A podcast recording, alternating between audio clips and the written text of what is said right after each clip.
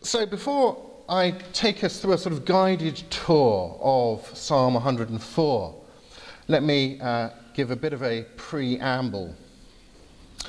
Psalm 104 is doing several things at once. It's a song of praise.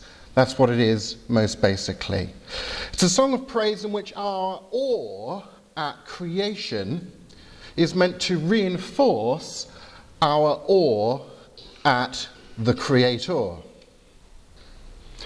Psalm 104 is also a critique of the pagan creation myths of the cultures surrounding uh, ancient Israel.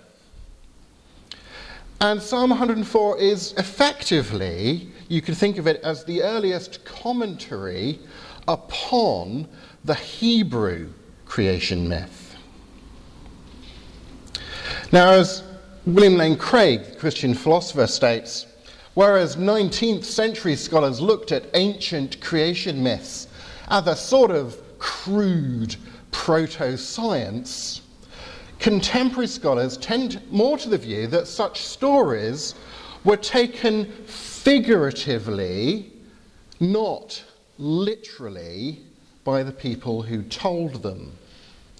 So, as an analogy, think about these two different ways of thinking about London uh, a London map and the Monopoly board. both relate to reality, but they do so in rather different ways.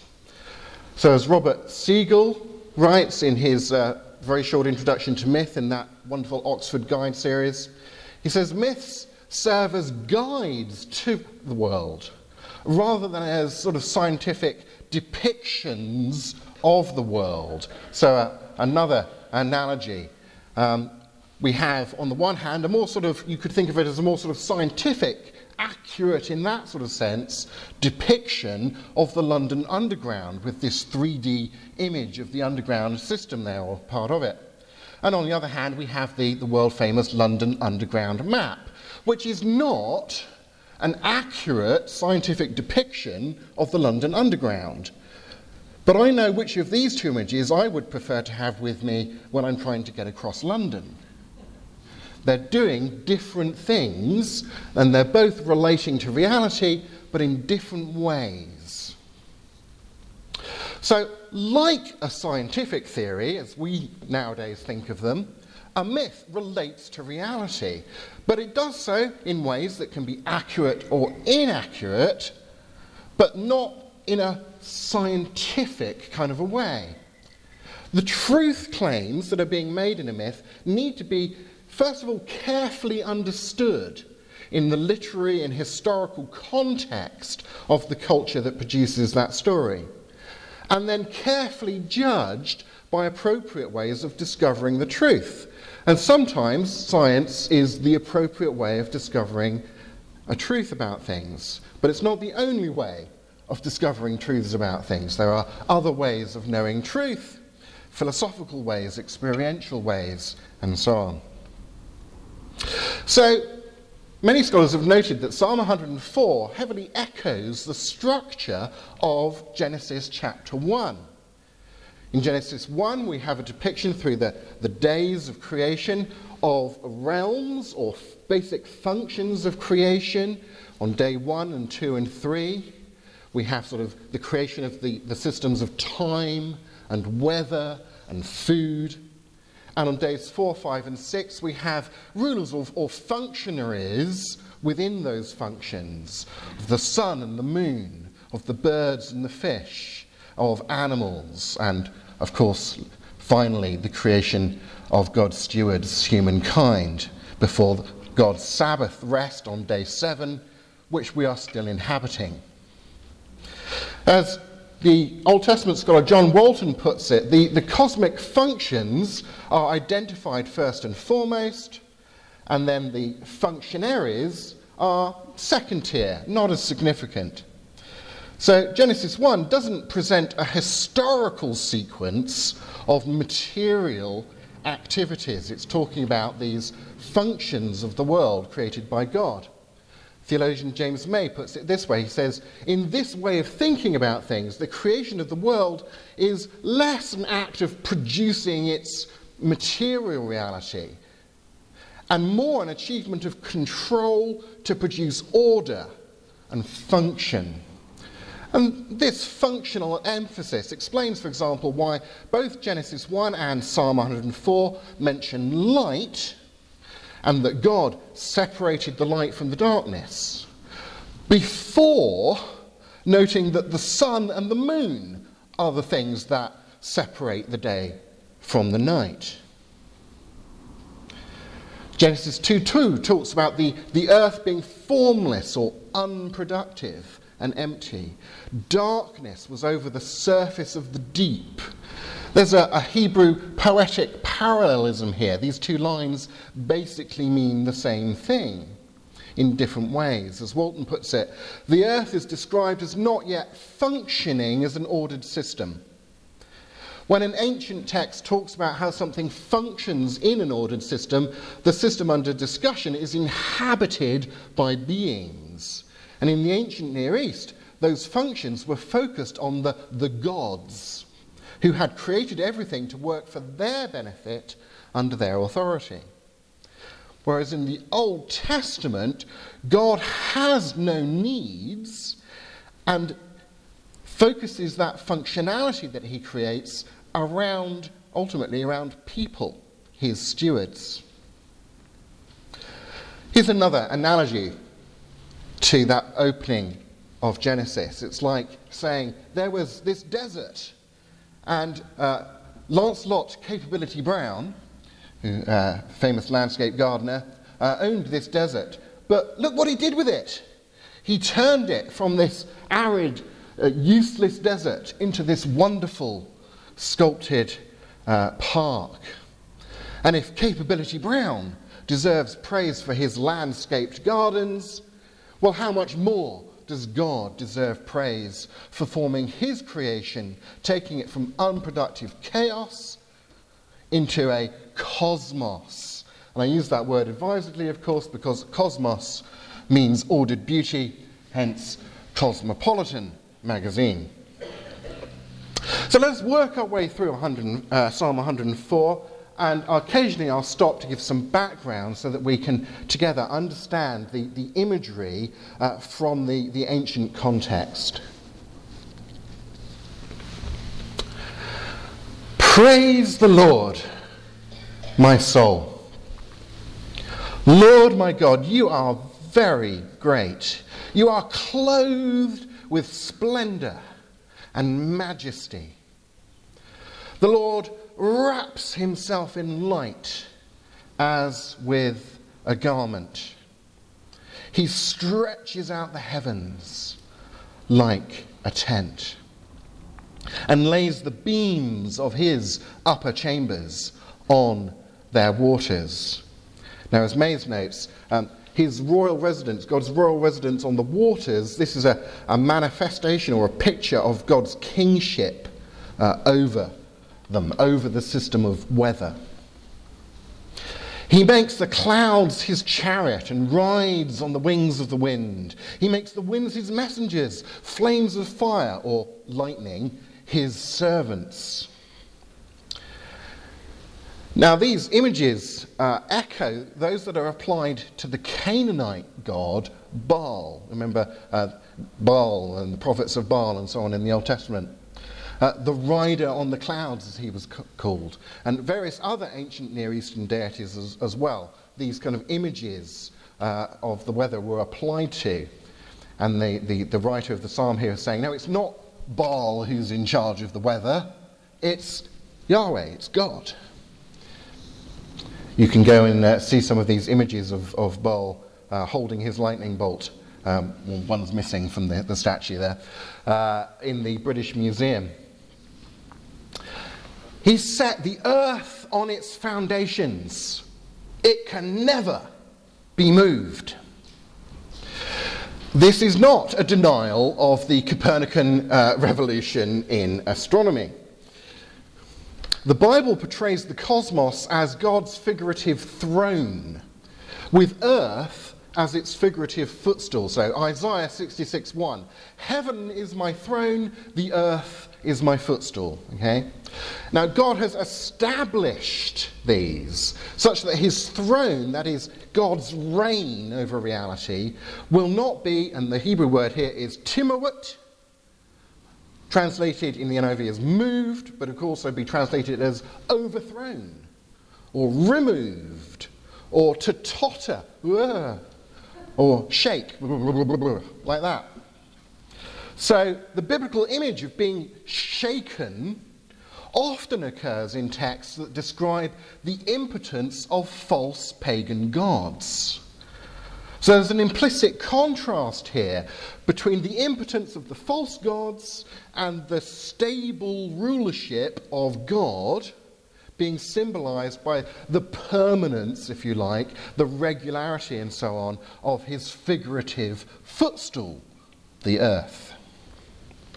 You covered it, the earth, with the watery deep, Tehom, Genesis 1 2. As with a garment, the waters stood above the hills or mountains, but at your rebuke the waters fled. At the sound of your thunder they took to flight. Mountains rose and valleys sank to the place that you assigned them. Uh, you might note that I'm departing a little from the NIV translation here. That's because I think the NIV translation is not as good as this one. you set a boundary that they, the waters, cannot cross. Never again will they cover the earth. Have a look at Genesis 1 9 to 10 here. This is talking ultimately about uh, what uh, theologians call creation uh, ex nihilo, that is Latin for out of nothing or not out of anything. Like Genesis 1, Babylonian and Egyptian creation myths begin with the watery deep, the Tehom. And this Tehom symbolized, again, this unproductive, functionless chaos, although it's a chaos containing the potential for a fruitful cosmos. The psalmist is here making clear that the deep originated from God making explicit the doctrine of creation ex nihilo, that God created everything. He didn't just come along and shape something that was already there independent of him, as in the pagan creation myths. He makes springs pour water into the ravines or wadis. It flows between the mountains. They give water to all the beasts of the field. The wild donkeys quench their thirst. The birds of the sky nest by the waters. They sing among the branches. He waters the mountains from his upper chambers. The land is satisfied by the fruit of his work. He makes grass grow for the cattle and plants for people to cultivate, bringing forth food from the earth, wine that gladdens human hearts, oil to make their faces shine, and bread to sustain their hearts. There's lots of parallels here uh, with Deuteronomy chapter 8. The trees of the Lord are well watered, the cedars of Lebanon that he planted. There the birds make their nest. The stork has his home in the junipers. The high mountains belong to the wild goats, and the crags are a refuge to the hyrax. He made the moon to mark the seasons, and the sun knows when to go down. You bring darkness. It becomes night, and all the beasts of the forest prowl, and the lions roar for their prey and seek their food from God. The sun rises, and they steal away. They return and lie down in their dens. Then people go out to their work and their labor until evening. Now, much of the language here is very similar to the 14th century BC Egyptian hymn to the sun by Akhenaten, who promoted the restriction of worship to the sun god, Aton. Uh, so, actually, placing the moon before the sun here in the psalm might be meant, uh, again, as a subtle critique, is to show that the sun doesn't have uh, precedence. Boyles notes that in contrast to that Egyptian hymn to the sun, the phrase, you bring darkness, lays explicit claim to Yahweh's creation of darkness. It's not just the light that is the realm of the God, it is light and darkness. God created everything. Even in this realm, the scary realm of nighttime and those fearsome lions and creatures and so on, even in that time, God's uh, providence uh, still governs the world. How many are your works, Lord? In wisdom you made them all. The land is full of your creatures. And there is the sea, vast and spacious, teeming with creatures beyond number, living things, both large and small. There the ships go to and fro, and Leviathan, which you formed to frolic there. Now, Grogan notes Leviathan is an image used in the Old Testament of the dragon of Babylon and Canaanite mythology. It's a, a, a, an image that's used as a symbol for, for evil powers in the world. Have a look at Job 3:8. Grogan says that here it's probably meant the, the great whale, with perhaps a hint that all existence is divinely created, so that there are no uncontrollable powers. The pagan myths talked about Leviathan as this, this power of chaos that the gods had to overcome in order to establish the order and fruitfulness of the world. And in the biblical creation myth, that uses that language but kind of demotes it in order to say, no, God is just in control. He didn't have to fight in order to establish the fruitfulness and chaos of the world. He just said, let it be, and it was. All creatures look to you to give them their food at the proper time. When you give it to them, they gather it up. When you open your hand, they are satisfied with good things. When you hide your face, they are terrified. When you take away their spirit or breath, they die and return to the dust. When you send your spirit breath, they are created and you renew the face of the ground, the land.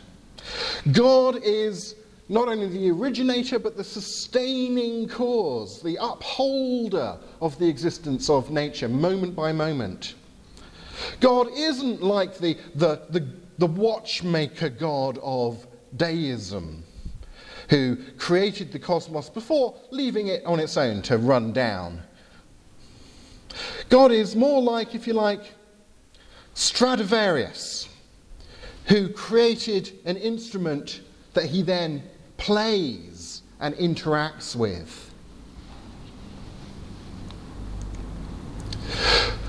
Predators, beasts of the earth, in terms of Genesis 1 24 25 the natural cycle of death and new life, are a part of creation for which the psalmist is offering praise to God.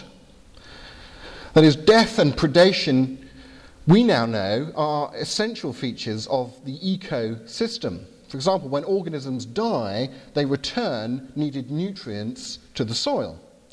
Without predators, we know that populations of certain species would just explode and then overeat what they eat on and then starve to death, and then the population collapses, um, pushing other species to extinction and so on. So you need the predators to keep everything in balance and keep it all going. May the glory of the Lord endure forever. May the Lord rejoice in his works. He who looks at the earth and it trembles, who touches the mountains and they smoke Lots of imagery here from uh, the Exodus account in Exodus 19. I will sing to the Lord all my life. I will sing praise to my God as long as I live. May my meditation be pleasing to him as I rejoice in the Lord. Do you ever stop to, to think not only that your day to day actions might be uh, disapproved of or approved of by God, but that you might do things just because you think God might enjoy them. But may sinners vanish from the land and the wicked be no more. One theologian comments the poet longs for a time when God's joy in his crea- creature, in his creation, and the creature's joy in his maker uh, will unite in perfect harmony. Uh, as to how that's going to happen, that's something only the New Testament reveals, of course. Praise the Lord, my soul. Praise the Lord. And the Hebrew word here is hallelujah, Yahweh. Praise the Lord. Hallelujah. So while the psalm takes considerable delight in Yahweh's creation, it prescribes the primary object of our rejoicing, of course, to be the Lord Himself. The creation must lead us to the Creator, not lead us away from Him. We mustn't idolize the creation, as uh, Paul talks about in the beginning of Romans. I want to end with a quote by uh, the Old Testament theologian John Walton, which uh, relates very much to our creation care theme, and pulling out an application here uh, from this psalm. He says, When the cosmos is viewed in secular terms, it's hard to persuade people to respect it unless they can be convinced that it's in their own best interests to do so. It's easy to think of it as only a resource to be exploited. We even refer to natural resources. But when we adopt the biblical perspective, it is no longer possible to look at the world in secular terms. It's not ours to exploit. We do not have natural resources, we have sacred resources. It is this theology that becomes the basis for our respect of the world and the ecological sensitivity that we ought to nurture. And all the people said, Hallelujah.